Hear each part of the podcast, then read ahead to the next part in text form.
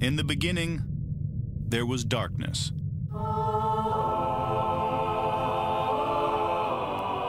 Then, there was Paul Brown.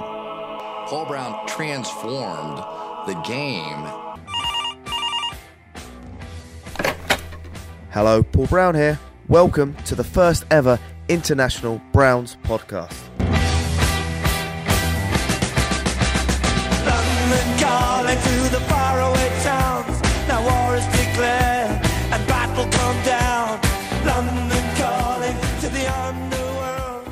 So, good morning, Cleveland. I'm here with my co host, Jack. Jack, how are you today? I'm good. It's- a nice sunny day here in the UK. Jack, what have you been up to? Uh, I had a cousin's weekend uh, wedding at the weekend, and then uh, been watching some football, as soccer as you'd call it. It's just uh, the end of the pre-season. The real league starts on Saturday. Okay, great. Well, look, this is an NFL uh, show, so let's not talk about uh, football, soccer. Um, we've got a, a superstar guest in the building, or on Skype, we could say. Uh, John Kosko from the PFF. How are you, John? I'm doing well. How are you guys doing? Yeah, we're doing very well, thank you. Thank you very much for your time. Yeah, my pleasure. Happy to talk uh, football, especially Browns football. Uh, anytime I can get it, I'm, I'll take advantage of that. Yeah, so uh, myself and Jack, um, we've been listening to you on uh, other podcasts uh, over the years, and we thought this was a great opportunity for you to be our first ever international guest. Uh, I'm honored. I'm absolutely honored. So it's uh, I'm glad that you you've been listening to my you know podcast over the years, and uh, hopefully on also Cleveland Browns Daily, uh, where I, I do that show weekly during the football season. So uh, I really appreciate it. Okay, great. So, John, I've done some uh, research on you. I see that you're a family man, and uh, I'm going to struggle with the pronunciation on this word. You're out in uh, Benjami. Did I say that correct? Uh, Minnesota? no, not quite. It's Bemidji. Bemidji. Yep. And it's the first city on the uh, Mississippi. Is that correct? It is correct. It's Yeah. known as the headwaters of the Mississippi as well. It's the most northern city, uh, most northern point of the Mississippi River in the in the U.S. So, uh, you know, I guess you could say it's quite, quite famous for that. Yeah. So, so what happens out there? Well, uh, lots of fishing because uh, you know most people in America know Minnesota as the, the land of ten thousand lakes. There's actually more like twelve thousand or so, but uh, lots of lakes to fish on. Um, a lot of people like to do a lot of snowmobiling when it's wintertime, which uh, if anybody knows about Bemidji, it's incredibly cold uh, during the winter. Uh, it gets to you know minus 20 for weeks at a time, and It's in the middle of January. So um, lots of ice fishing then because of that. Uh, but I, you know, it's really peaceful in the in the wintertime. I like it. Most people would absolutely hate it, but you know, you look at during the middle of the summer where it's like 115 degrees in the southern states, where I'm sitting in at you know 75 to 80, and it's really nice. So um, lots of outdoor activities to do in Bemidji, and um, mostly it's centered around uh, the lake setting. Okay. Well, with so many lakes, we've got obviously ask as Brown fan, Browns fans, has Hue Jackson been in any of them lakes? Uh, no, no, he has not been in any of the lakes. Uh, in as far as I know, in, in Minnesota, uh, you know, he jumped in what Lake, Lake Erie, uh, you know, because he had said that he was going to do that. I did a similar uh, silly thing during the winter where I jumped into Lake Bemidji in the middle of, of February, uh, where they cut up big giant blocks out of the the lake. Um, it's called a polar plunge here in Bemidji, and uh, you know I raised some money for charity, so that was nice uh, on that regard. But um, don't make bold claims on, on Twitter without re- you know checking with your sources again. Well, uh, I'm going to make a big bold claim now. I'm just, just going to go for it. When Browns win the first game, I'm jumping in Hyde Park. All right, sounds Yeah. good. Okay, good, good. And talking about fish, I did a bit of research on yourself, and you're a bit of a chef. Uh, you did a nice little, uh, you cooked a nice little sea bass, uh, bass uh, dish with some lemon capers. So uh, you do a bit of cooking in your spare time. Yeah, so something that a lot of people probably don't know about me is that uh, when I graduated from college, I actually went to culinary school in Hyde Park, New York, uh, at the Culinary Institute of Americas, and I was I graduated from there, and I basically was a uh, a cook or a chef for um, about nine years. Um. And so that you know that's it's a passion of mine for for cooking and uh, making really good food. So yeah, I mean, any anytime I, get a chance, usually it's my, my dad who also lives in, in Bemidji here. He'll order some, uh, you know, nice seafood or nice uh, meats and stuff like that, and we'll we'll cook at home. He's he's the the person that kind of like got my inspiration for cooking in the first place. So we do a lot of that together. Nice, nice. Well, not only me and Jack are Browns fans, we're also Chelsea fans. We're also both ex-chefs. So uh, what what what I'm going to do is later on after this podcast, I'm going to try get home, cook some food, and challenge you to a bit of a food off. Maybe Jack, you can uh, compare who's the best uh, presentation out of the two of us. I'll, I'll give it a go. I'll, I'll do some judging. All Um, Jack- you, you make the food, and then I'll try to replicate it and improve upon it. Good. So, so tell us, um, with the work you do with uh, PFF, um, are you actually a Browns fan or is it just work for you? Well, it's it's both. So I've I've been a Browns fan my entire life. My dad grew up in Tallmadge, Ohio, which is uh, uh, lower Akron, um, Yep. so a suburb of, of Akron there, and grew up a Browns fan, Indians fan, Cavs fan. Uh, I was conceived in Cleveland, but my parents moved away from there when they were uh, six months pregnant with me. So I've essentially been a Browns fan my entire life. It's in the genes.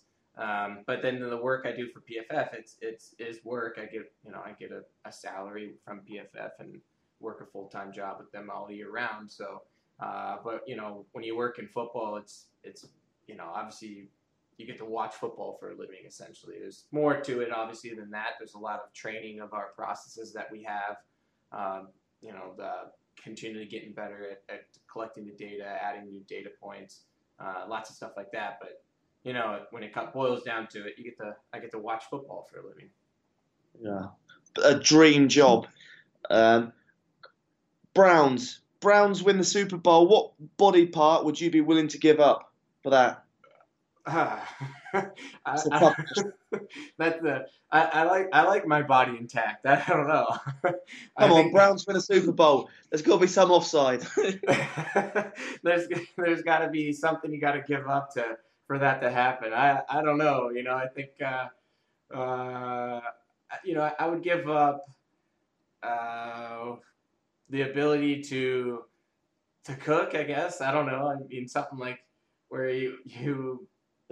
I- John, I'm I'm not gonna give up a body part for it. I it. need a body part. yeah, you need need a- an arm and a leg. Okay. Let's Wow. go with- I, I, John, I always say my left leg. So uh, you're willing to give your arm and your leg. Wow. okay. No. Yeah, my Uh, left. I'll do the left side too because it's completely uncoordinated. I'm I'm right-handed and, and left leg, uh, right dominant. So uh, I, I it's the, the left arm kind of like flops around when I try to throw, and left left leg flops around I try to kick. So you know, one of those two is fine. Probably the arm though. And uh, in England, we call it football. In America, you call it soccer. What would you call English football? Uh, I call it soccer. Yeah, okay. I, yeah. Okay. That's good. That's good. We like to keep our international fans happy, so uh, we're calling it soccer for you today, John. And um, yeah, just just so I know, um, what's your views if uh, London ever got a franchise? I, I think, you know, that would be fine. I mean, like, I, I have no problem with it. I think the logistics of it would be difficult because when you have uh, scheduling of, you know, a West Coast team, so San Yeah. Francisco or LA, and they have to, you know, travel, or even the London team having to travel all the way across that.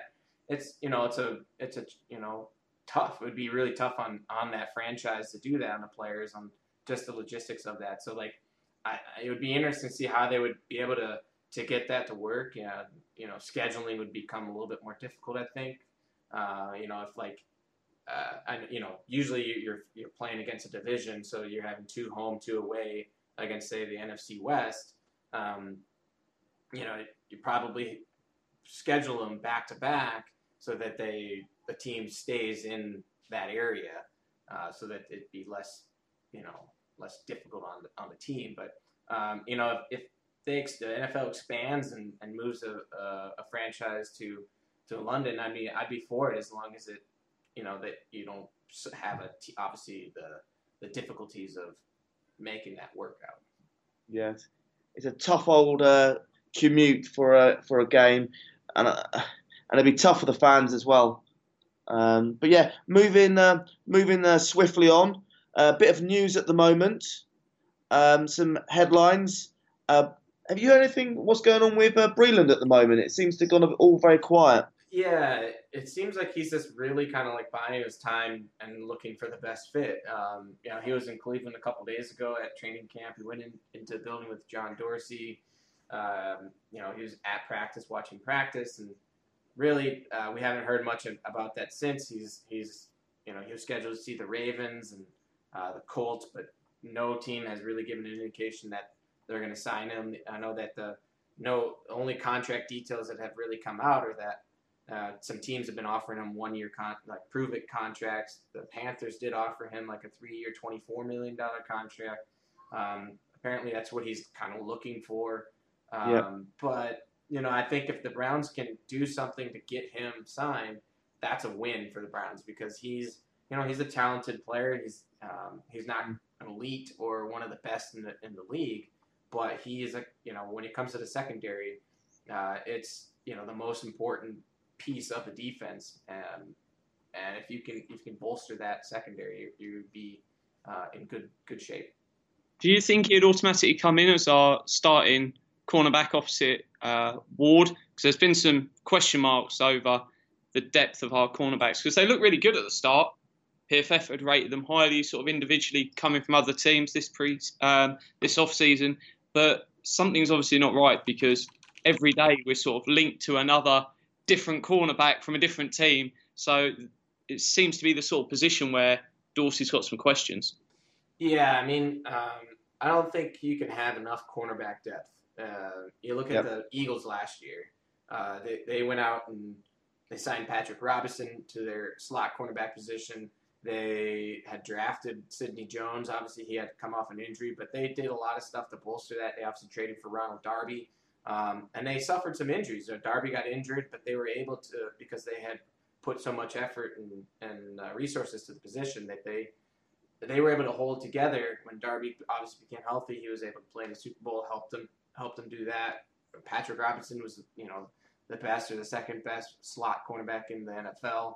So they really did a lot to to add depth and quality talent to it because you never know what's going to happen with with injuries. So add the player. I think I think Breeland would would compete for um, uh, you know the, the starting position. You know look at you know EJ Gaines and CJ Carrie uh, TJ Carrie that they they're guys that come are coming off of career years, but they have also shown really really bad play in the previous seasons. Uh, I think when you look at uh, EJ Gaines, I think he's probably the more likely player to be the the, the starting cornerback as it sits right now. They don't add Breeland.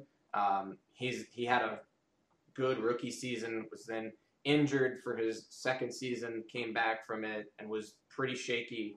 Uh, played poorly, but when he went to Buffalo, really, uh, you know, showed off and, and proved upon his rookie season. So I think he has the best shot to have the starting position.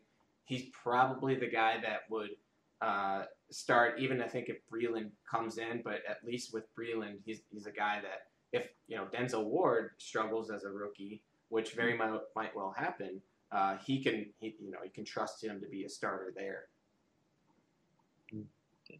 I think. Uh, what about Dez? There's been all this um, question marks. Is Dez going to come? Um, John Dorsey said they're looking at him. Would that be a good addition? There's people saying he'd just be a slot receiver, and do we really need another one if we've got Jarvis? What's sort of your take on that? Well, I think it kind of depends on on what's going on with like Josh Gordon, right? So um, if he's, you know, in, in, from what I've seen, is that Gordon is going to be fine. He's just basically uh, taking care of, you know, he hasn't he has a lot of obviously personal issues, and um, you know his issues with with uh, uh, I guess weed in the, in the past has been because he has anxiety, and so he's doing stuff right now to like make sure that that anxiety is under check before the season starts, so he you know he stays good. Which to me, that I think he's going to be back in in you know so, at some point during training camp, and so he's not going to be a problem. But even so, I think with Dez, like if you know adding a talented player, he's not what he once was, but he's a guy that you can, I think. Um, add to your team and be a very talented player. And I think that if if they can make it work, you know, personality wise and money wise, that he should be a guy that you sign to, whether it be a one year deal or even a, a you know maybe a two year deal with a you know team option or something like that. So um, I think you know he's a guy that still has talent. He was a you know uh, Dak Prescott struggled last year, so. Um, and it wasn't all Dez Bryant. Dez Bryant, yeah, he's separate. He wasn't getting as enough as much separation he has in the past, but Dak was throwing some pretty bad passes to him. So um, I think I think with more accurate quarterback, better players and team around, uh, Dez can still be a really good player, and Browns can use that. Yeah, I, I think being Browns fans, we know what bad quarterback quarterback play looks like. yeah, definitely saw a bit of that from Kizer. What do you sort of make of the reason sort of Dez stands out compared to all the other moves Dorsey made is because all the other players he sort of brought in have been sort of in mind of even the ones on one year prove it deals quite young. So they've got that sort of if they do well in that one year, we can give them longer contracts. And I, I think that's quite good because especially a team that's not ready to go to a Super Bowl this year, bringing them players in that hopefully going to be with us for three, four years if they're good, it's a solid move. But one player we brought in, which I still can't say I agree with, I think the money was crazy. Jarvis Landry, what sort of the take on that is? Yeah, I think it's sort of where the cornerback market is, not cornerback, uh, slot wide receiver market is. Yeah, I mean he's a guy that um, I know that gets a lot of, uh, you know, talk on Twitter about like, oh, he's only uh, he can't he can't make anything happen, or he's just uh, you know, if them to him at five yards down the field, he doesn't catch first downs and whatnot. And it's a lot of that is how he was used in Miami. Um, you know, part of that is, you know, not not his fault. He's getting thrown the ball at five yards, and he's got to make things happen, and he's able to do that. Um, the the money, yes, that's, I think it was a bit much for him, but I think in terms of a, the the quality of player he is, he's he's still a very good player. Just because he doesn't have the prototypical speed, uh, the straight speed that you see out of, uh, you know, you know the elite players in the league, wide receivers in the league, uh, he still is a very good route runner. Gets open uh, underneath. He can he, even when he does, you know, have deeper routes, he still gets open. Uh, and he catches the ball, and he's graded, you know, really well every year of his career. Uh, so he's a guy that maybe he was overpaid a little bit for it, but I think with a, the guy with his work ethic, uh, his production, that you know he still can make things happen regardless of where he's catching it. Um, and then what he can bring to you know obviously what he can bring to the team. It seems like his his work ethic is really rubbed off on Corey Coleman. So um, you know I think you know as as much as it, is kind of an overpay, I don't I'm I'm not against it because he's um, uh, because of what he brings, uh, the whole, ta- uh, you know, what he brings for everything to the table. Yeah, uh, John Jack's a bit of a uh, cap space uh, expert. Jack, we've got loads of money left. Why are you worried about a few million just for Landry? We've got to, got to have him in in there. It's one of them that Sashi took us through this pain, created all this space, and it's about using that money for the 60 million he sort of passed over this year. Use that over space, front load contracts, make sure it's being used for a Super Bowl window. There seems to be love to blow it all out early and uh, have a party, which uh, I'm against. And uh, you got Tyrod Taylor there. I think. Do I think he was a good sign in? I think if we'd have had any of the other quarterbacks there to take a number one, I think it'd have been a good sign in. For me, I think Mayfield is going to be the one. So, what sort of PFF's view and your view on this. When when do you look to pass that over from sort of Tyrod to Mayfield? Uh, what's what's your view on that? Yeah, so um, I think with when it comes to that competition, like like Baker's the better quarterback, and essentially it comes down to like if he's picking up the offense and he's outperforming Tyrod in practice and on in preseason games and you know in actual situations, I think you have to play him because I think this like uh, Tyrod's there as, as basically bridge slash insurance that that you know the, the quarterback that they were going to draft number one overall you know when they when they did make the, the trade for him um, he was there because he's a proven guy uh, the Yeah. upside with with Tyrod is limited like I you know I think he's he's a very safe thrower he's not going to put the ball in harm's way but he's also not going to be uh, making big time throws he's not going to be stretching the field uh, his accuracy beyond 20 yards really wanes um, but he's he's a smart player. He can he can obviously run with his legs, so he- there's that aspect to him. Um, but when it comes to Baker, uh, as a guy that that you know he can much better accuracy at all levels of the field. He's they got a stronger arm, and he just makes better decisions. He's a you know he can read this the field, and even uh, you know this was obviously in college, but I think if he's a, this is a, there comes to a point where like if he's outperforming Tyrod in practice in preseason, um, I think you you let him play because I, I don't think you know what, what's what's the ceiling with Tyrod. I think is probably you know you're looking at you know if everything goes right for the Browns, they're probably winning eight games. Uh, but there's also a floor of you know probably four wins, right? But with Baker, I think there is that um, you know that next step that the team can make.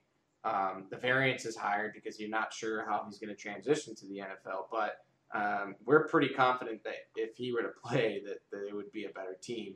Um, Yeah. And I, you know, I, I share that opinion. I think that's an opinion that uh, pretty much everybody at PFF agrees with.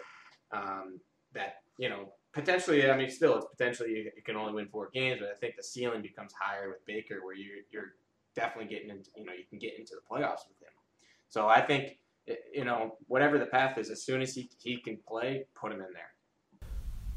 Hue Jackson has come out backing Tyrod Taylor to play quarterback this season. But do you think Baker Mayfield uh, will play a lot this season? Well, that's the thing is like, um, you know, I think he, he's firm in that, but like, you know, Hue Jackson is really a type, a type of guy that says a lot of things in previous seasons where they didn't, you know, things changed, right? So, um, Yeah. and with not just the quarterback position, but really any position, and um, you know, and so I think with with uh, what he says, maybe you know, obviously it holds weight because it, it is coming from the head coach, but I think uh, just because he's saying it, you know, he's, I think, um, you know, there's a, there's an aspect there where obviously in previous seasons where you're playing a rookie quarterback and, and Kessler and Kizer, who uh, Kessler was was okay, Kizer was really bad. Um, you know, I don't, I think he's probably anticipating, you know, kind of gun shy about playing another rookie quarterback, you know, three years in a row. Uh, so I think you know he's really going into this really wanting to play the veteran and a veteran that is coming off of a playoff appearance. So um, it's it's going to be difficult. I think what you know it depends on, on Hue Jackson and you know how really the, the quarterbacks perform. But you know Hue might be stubborn enough just to stick with Tyrod the entire season. Um, and so we'll see. I mean, it's difficult to really say how, how he's going to uh, play it out.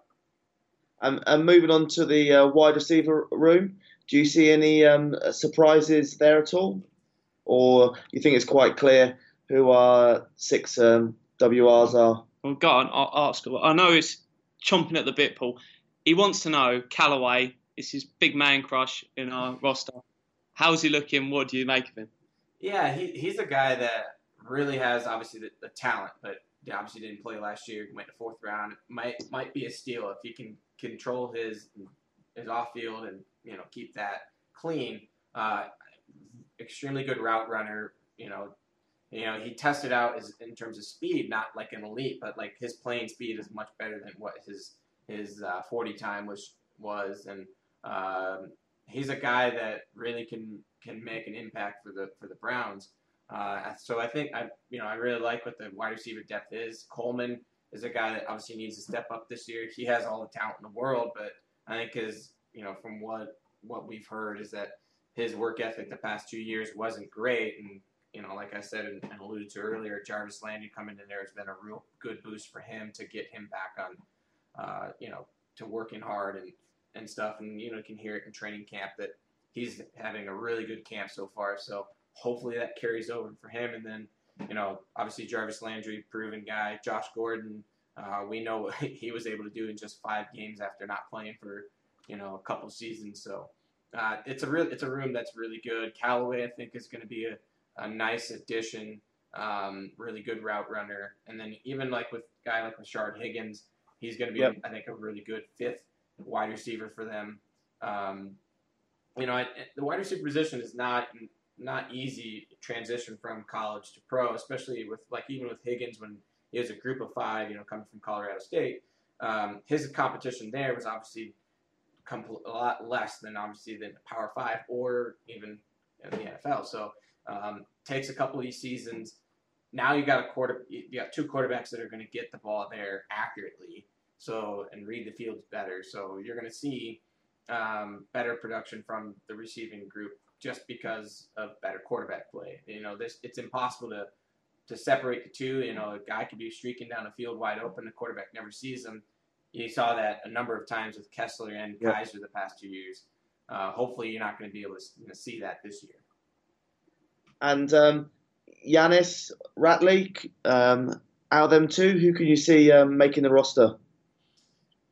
Uh, it, it it'll be tough. Uh, is, is Ratley? I didn't hear Ratley. Uh, his hip injury was serious, and I think he came back from practice. But um, I think Ratley's going to be a practice squad guy. So uh, you're going to be um, uh, probably looking at. Uh, um, uh, his name is slipping me. Who's the who's the sixth?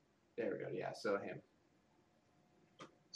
Look, looking at the the big thing, lots of people asking about left tackle, and you've sort of got. I'd say the rankings at the moment is Coleman's the favourite. Then you've got uh, Robinson behind him, the former number two pick. Then you've got Corbett, who they sort of prefer as a guard but could play out there. And then you've got sort of the wild card in Desmond Harrison. What what do you sort of make of that challenge? Because there's four of them that I'd say they've all got a shot of making the roster. Yeah. Um, so you want? I think I'm looking at Shon Coleman probably starting the season. Um, but uh, you know, I think what really what needs to happen is Joel Bitonio needs to kick out to left left tackle, and they're going to need to play Austin Corbett at, at left guard or anybody that you know you know merges at left guard because like the most important position on the offensive line is um, is a left tackle position, and you're obviously losing Joe Thomas, which is a big loss for the team. Um, so if you can get uh, your best position player at that position, um, and so let's say even if Joel Bitonio is only an average left tackle, um, that's better than having an elite left guard and a and a bad left tackle.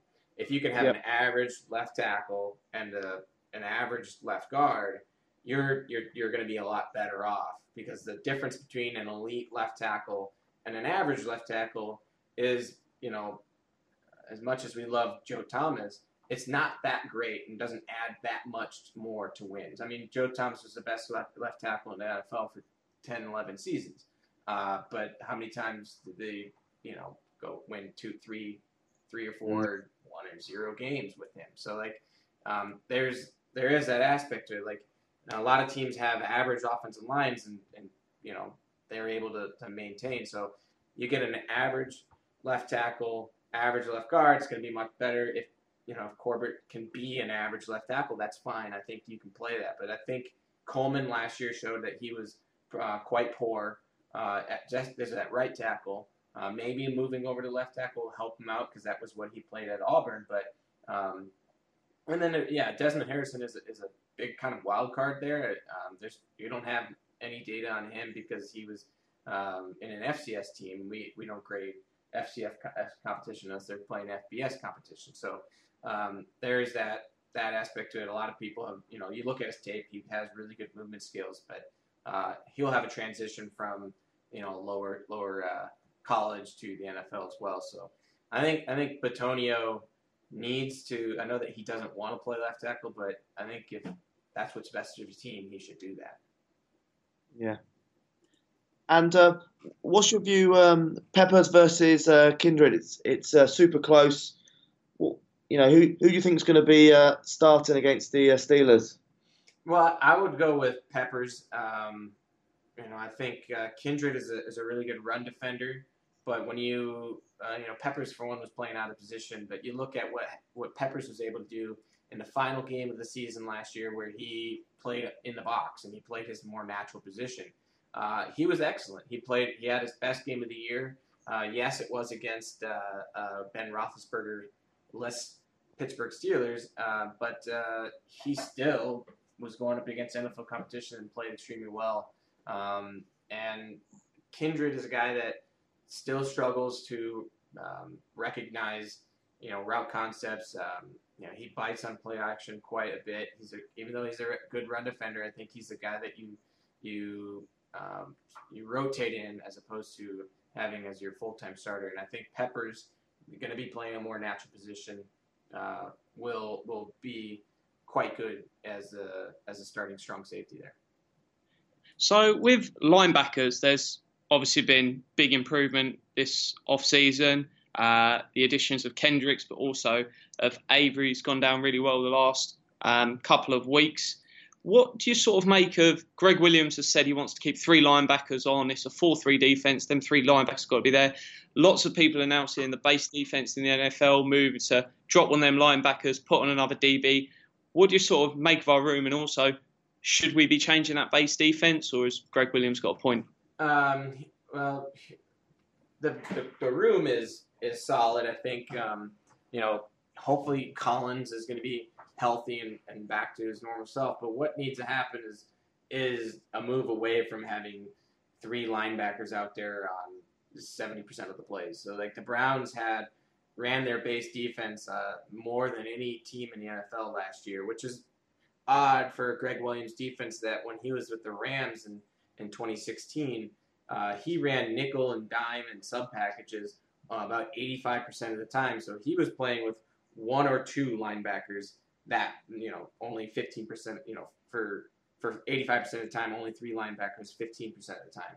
Um, so his change to playing a bunch of linebackers you know three linebackers at 70% of the time with the browns was a bit odd. So if, if he can move back to how he um, you know implemented the the defense in la uh, it would help a lot because obviously the more uh, defensive backs you have in the field the better it is you can defend the pass uh, stopping the run, obviously the Browns were really good at it last year, but as you saw, like the old adage of like run the football, stop the run, didn't do anything for the Browns last year. They were, they were one of the best teams in the league at doing both of those. Didn't win a single game. It's all about the pass game. So get more defensive backs out on the field. Get those linebackers off. You can have sub packages where you you know maybe have one defensive lineman like you know Myles Garrett out there, uh, and have a bunch of linebackers blitzing and stuff like that. But um, definitely have to reduce the uh, amount of times that you're in base because it's it's just not good.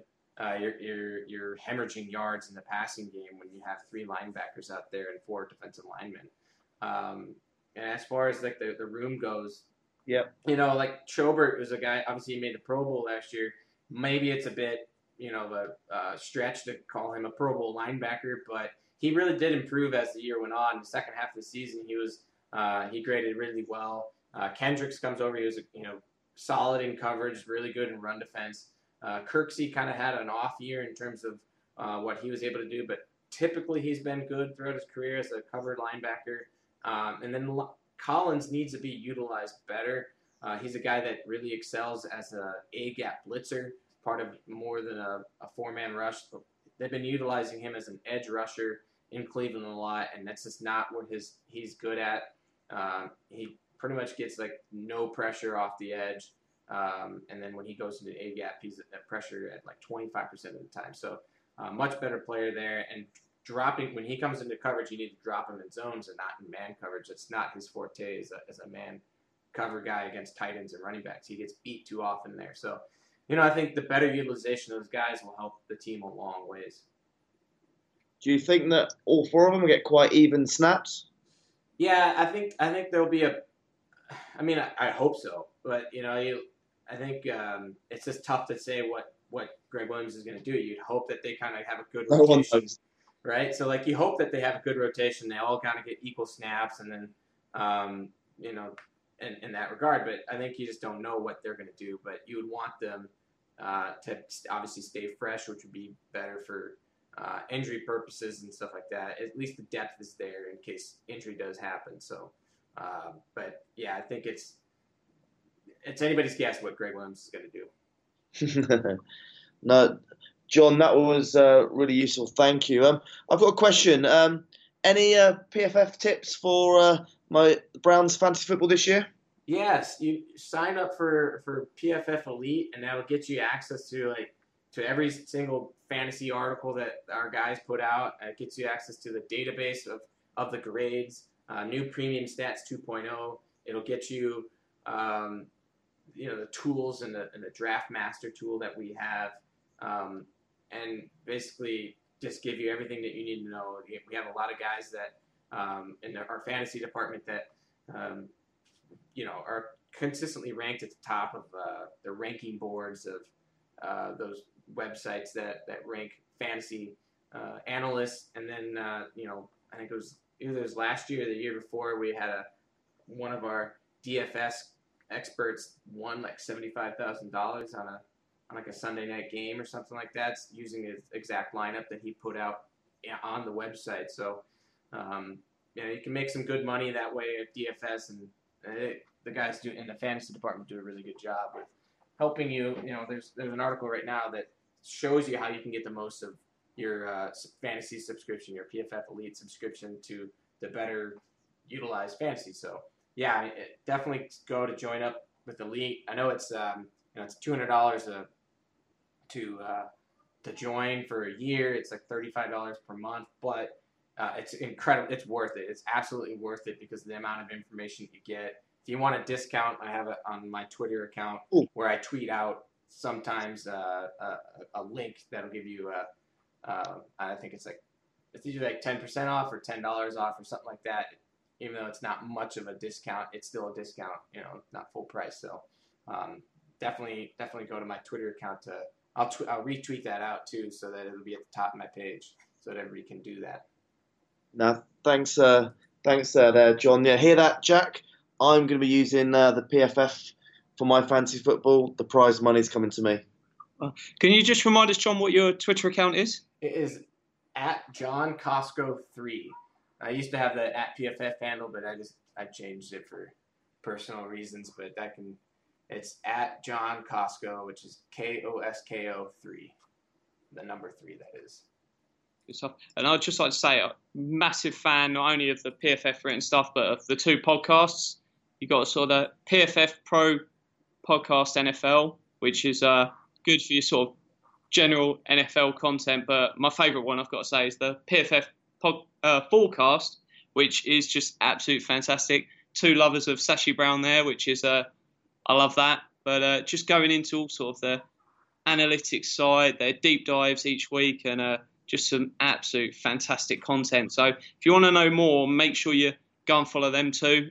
But uh, I'd recommend if you if you're only choosing one, choose the forecast guys. They're absolutely fantastic. Yes, I agree. Those guys, Eric and George, do a fantastic job with their podcast. Uh, always injecting some humor in there and uh, giving you the goods on uh, wins above replacement, expected points added. Uh, you know, basically an analytical deep dive into our data. Uh, it's really good stuff. They do lots of um, you know team by team, division by division previews, stuff like that. So um, they're also guys that if you if you do a lot of betting on football, uh, they're they're definitely guys to follow. Um, last year, uh, their their picks, you know, they were seventy percent correct and and against the spread. So with their with their uh, locks of the week, and so they're really good. Uh, you know, utilizing our data, they do a really good job of uh, you know quote unquote profiting as well. So um, definitely follow those guys uh, and give that a listen because yeah, it, there really isn't a better uh, football podcast out there right now. That's that's just going deep dive into analytics. Just just in the spirit of them guys, do you have a flavour flavour of Samparanta? uh, What did what, what did they have? They have like scintillizing uh, uh, strawberry. Um, I'd go with amazing analytics with a splash of Sashi Brown. that's a good one too. Yes. Um, thank you, Sashi. Uh, hashtag thank you, Sashi. um, so you know, a real quick question from from my side. What you know, you guys live in the UK. What got you to be uh, football fans and Browns fans in general? Yeah, it started about um, 15 years ago, John. Um, uh, my friend used to come back with Browns t-shirts. Obviously, my name Paul Brown with the Browns, and yeah, they were always my team from number one. Uh, and then obviously, when you do a bit of research, you find that obviously Paul Brown, huge uh, guy with the Cleveland Browns. There was no choice, you know. Um, and yeah, that's why I'm a Browns fan. Jack? Um, my story is a bit different. So, sort of about 15 years ago, I was over in the States, turned on my first ever game when I was out there, and sort of it was the uh, New England Patriots versus the Miami Dolphins. And I thought, well, it's not really a decision here. One team's got England in the name. I was only younger, so I was like, I'm going to be a New England fan. And then, sort of four or five years when I got more into the NFL, mainly through playing an awful lot of Madden. Um, it was like, right, you, you, can't support the team that wins everything. So I was looking around, and as a lover of analytics and everything else, Moneyball and wider area like that, cap space. Paul DePodesta joined the Browns, and I was like, that is it. I, am a Browns fan, and uh, one win in two years, and Sashi Brown sacked. It's uh, it's it's tough, but we're getting there. Yeah, indeed. That's uh, you know, to to obviously with the name of Paul Brown, you have to be a Browns fan. There, you can't really. Correct. It's not even a choice. And then uh, your choice, Jack, for uh, choosing the Browns is pretty interesting too. Uh, a a baseball guy joins the Browns and you become a, fan, a fan. So. Uh, I like it. Both both those. You know, one story that I don't think many people know is that a lot of people think that the Browns are named after Paul Brown when it's not actually the case, they, they chose that name after Joe Louis, the Brown Bomber. So the Browns are the are, are named after the Brown Bomber Joe Louis, the boxer back in the back in the day. Uh, and then it just kind of made sense, and a lot of people just kind of accepted as being named after Paul Brown, but that's not the uh, that's not the case and how it originated. If you didn't know, you learn something every day. Yes, indeed. Uh, but yeah, you know, so Browns, they're yeah. going to have more than one win this year, so Jack, Jack just got to stick around, all right? Yeah. We've still got Hue Jackson, remember? yes. Come on. I've told you 10 times now it's a pro Hue Jackson show. So, uh, yeah. John, thank you so much for your time. Um, congratulations for being the first ever person, international person on our podcast. And um, yeah, thank you very much. Yeah, my pleasure, guys. Uh, you know, continued luck with your show. Hopefully, it uh, keeps going. It goes uphill from here, and um, you know, it's been it's been a pleasure talking with you.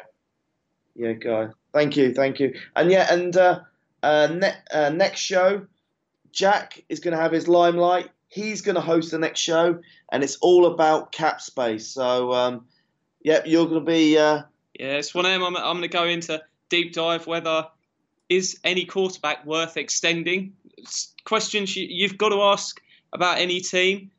Where do you pick a running back in the draft? And uh, no, it's, it's, going to be interesting. So, uh, any questions you guys have, remember it's praise to Paul at what's your Twitter handle? Uh, Paul Brown underscore UK. And if you hate anything on this show and you want to moan at anyone, my Twitter handle's at Jack Duffin.